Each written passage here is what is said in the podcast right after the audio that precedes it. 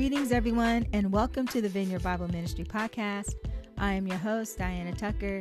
We're going to have an awesome and blessed podcast today. But before we get started, I would like to thank God for His grace, His guidance, and His mercy. And I believe that He is the one true living God. I want to thank you, the listeners, for tuning in and spending time to listen to the podcast. Thank you so much. I pray and I hope that this podcast will be a blessing to you like it's a blessing to me.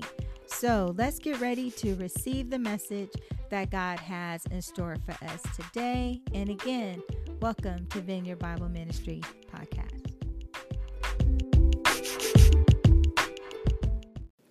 Greetings, everyone. Greetings. This is Diana. I am so happy to be back doing my podcast. I miss it so much. I miss sharing the word of God with you, and I missed it a lot. A lot of things happened, you know, since last month. A lot of things I needed to do in my personal life, but I am back. And I want to thank you, the listeners, for just tuning in and still continue to listen to the podcast. And I thank you all so much for just sharing the podcast with others because, again, it's, it's not only a blessing to me, it's also a blessing to you. So thank you, thank you, thank you. So today's scripture reading is coming from Second Corinthians chapter 6 verses 4 to 10. 2 Corinthians chapter 6 verses 4 to 10. And I will be reading from the New King James version. It says, but in all things, we commend ourselves as ministers of God, in much patience, in tribulations, in needs, in distresses, in stripes, in imprisonments, in tumults, in labors, in sleeplessness, in fasting, by purity, by knowledge, by long suffering, by kindness, by the Holy Spirit, by sincere love by the word of truth, by the power of God, by the armor of righteousness on the right hand and on the left, by honor and dishonor, by evil report and good report, as deceivers and yet true, as unknown and yet well known, as dying and behold we live, as chastened and yet not killed, as sorrowful yet always rejoicing, as poor yet making many rich as having nothing and yet possessing all things. So, what was Paul talking about in these verses? He did a lot of contrast. So, so what was he talking about? Well, in a nutshell, he was saying that you're going to be all right. You are going to be all right. Why? Because God is with us. God is with you. You're going to catch it. You're going to go through everything, like what he said sleeplessness, um, being in prison, uh, tribulation, and needs and distress. And sometimes you don't have to actually be in an actual prison like like the Christians back during Paul time, but you could actually cause yourself to be in a mental prison by going through depression, going through anxiety. You know, there's other ways of imprisonment can happen in your life. But as Paul was encouraging the Christians in Corinthians, he also wrote this to encourage us. Like, in spite of all the things we were going to go through, God is with us. So, what I want to do is, I want to break down each verse and let's talk about it. So, the first verse I want to start off with is, of course, verse four.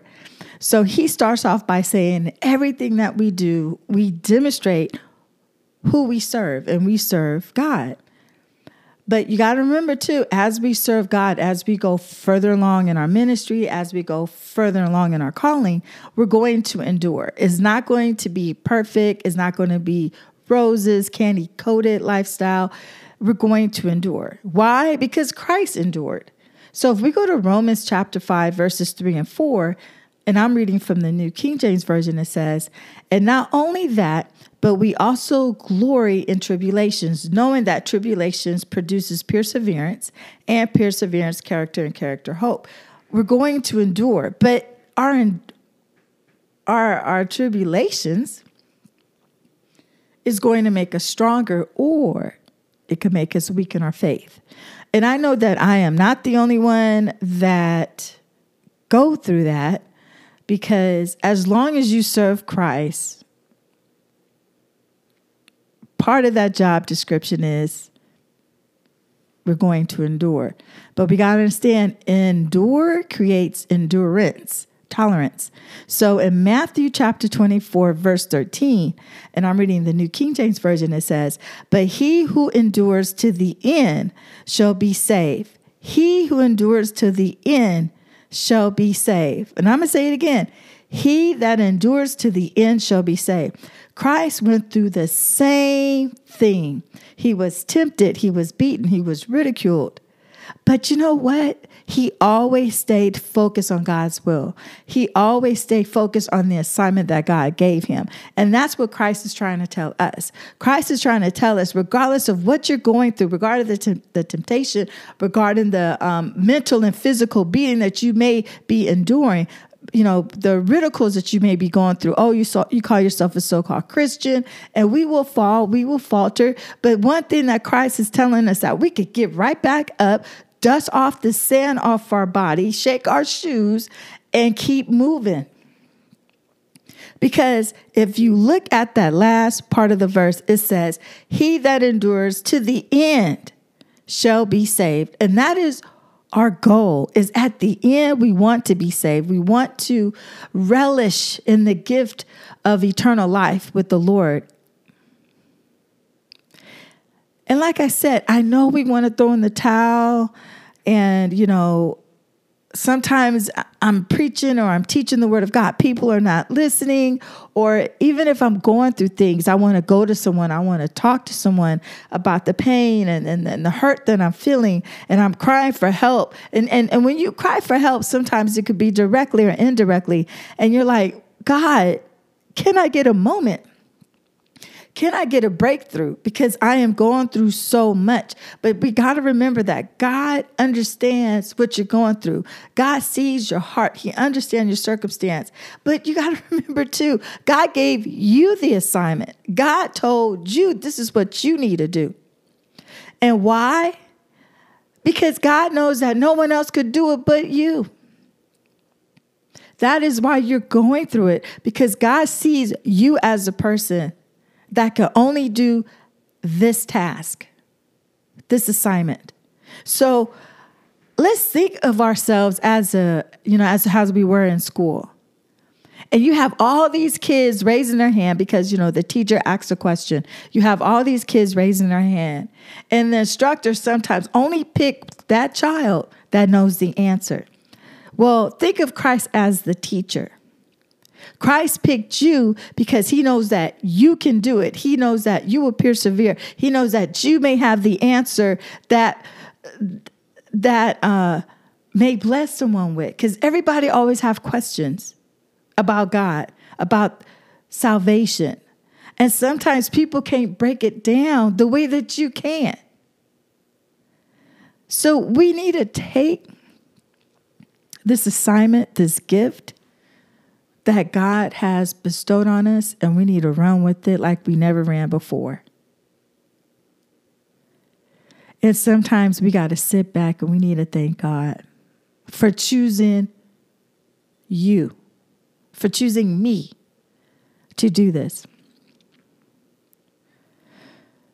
Just, just let this marinate for a little bit. That is your assignment. That is your assignment. No one else could do it but you. No one else. So in verses five and six, Paul talks about when he went out there, he preached the word of God. There's going to be certain outcomes that can happen. So when we look at this verse, like I said earlier about imprisonment, you're working hard for the Lord. Sometimes you may have insomnia, you know, because you're worried about things or or you're unable to sleep. You're fasting because you want to give it all to God. But here's a positive outcome from it. He said, by purity, by knowledge, long suffering, by kindness, by the Holy Spirit, by sincere love. Whatever you went through, something that was so bad, or any situation that was so bad, and then towards the end of that situation, just see it as a storm. The storm is over. You realize that it was nothing but the grace of God that got you through it. It was nothing but the grace of God that got you through that situation, that got you through that storm. But not only that, God changed you. God changed you. And He changed you because you went through something that you'd never expect that you'd be able to overcome. So God gave us this choice. The choice is either that situation, that storm, makes you a better person, or that storm makes you a bitter person. The outcome of the situation is going to always be on you. So in Deuteronomy chapter 30, verse 15, I'll be reading the New King James Version. It says, See, I have set before you today life and good, death and evil. God has set before you a life that is good, because it says life and good, or your life is going to be heading on, on the road of destruction because it's evil and it leads to death. So pick which one. In sports, people tend to lean towards the winning team. We all do. Like today is Super Bowl Sunday here in the United States. People always lean towards the winning team, or you're one of the faithful fans that always support your team. Even if your team is on the verge of losing or has lost, ask yourself this question Do you stand by God or stand with God when He blesses you? Or do you switch teams when you when you are feeling defeated? We always got to remember God is always going to win. He already knows the outcome. Satan already knows the outcome. So why keep switching teams? Satan already waiting for Christ to come. He already knows this. We should know that too. We got to remember that Christ won. He went to the cross, he rose from the dead, he defeated death, and he has given us eternal life. We got this. Don't give up. Don't give up at all. Every morning, you should recite or memorize this verse. This is Psalms 51:10. And I, I say this to myself every morning, every morning, because this verse basically is your life. Because, you know, King David, this is part of his prayer. He said, Psalms 51, verse 10, and I'm reading from the New King James Version, but it says, Create in me a clean heart, O God, and renew a steadfast spirit within me, or the right spirit within me. When I say this verse, every morning I feel refreshed, I feel renewed, I feel like the storms in my life are dissipating for a little bit. But I know that God will deliver me from it. And then when the storm, if it does decide to come back, I know that God is there, He's with me, and my faith has been refreshed, has been renewed. God is a blessing to me. His his word is a blessing to me. And I know God wants me to share it. And I know He wants people to feel the same way that I do every day. So think about this. Think about this. Create in me a clean heart, O God, and renew a right or a steadfast spirit within me.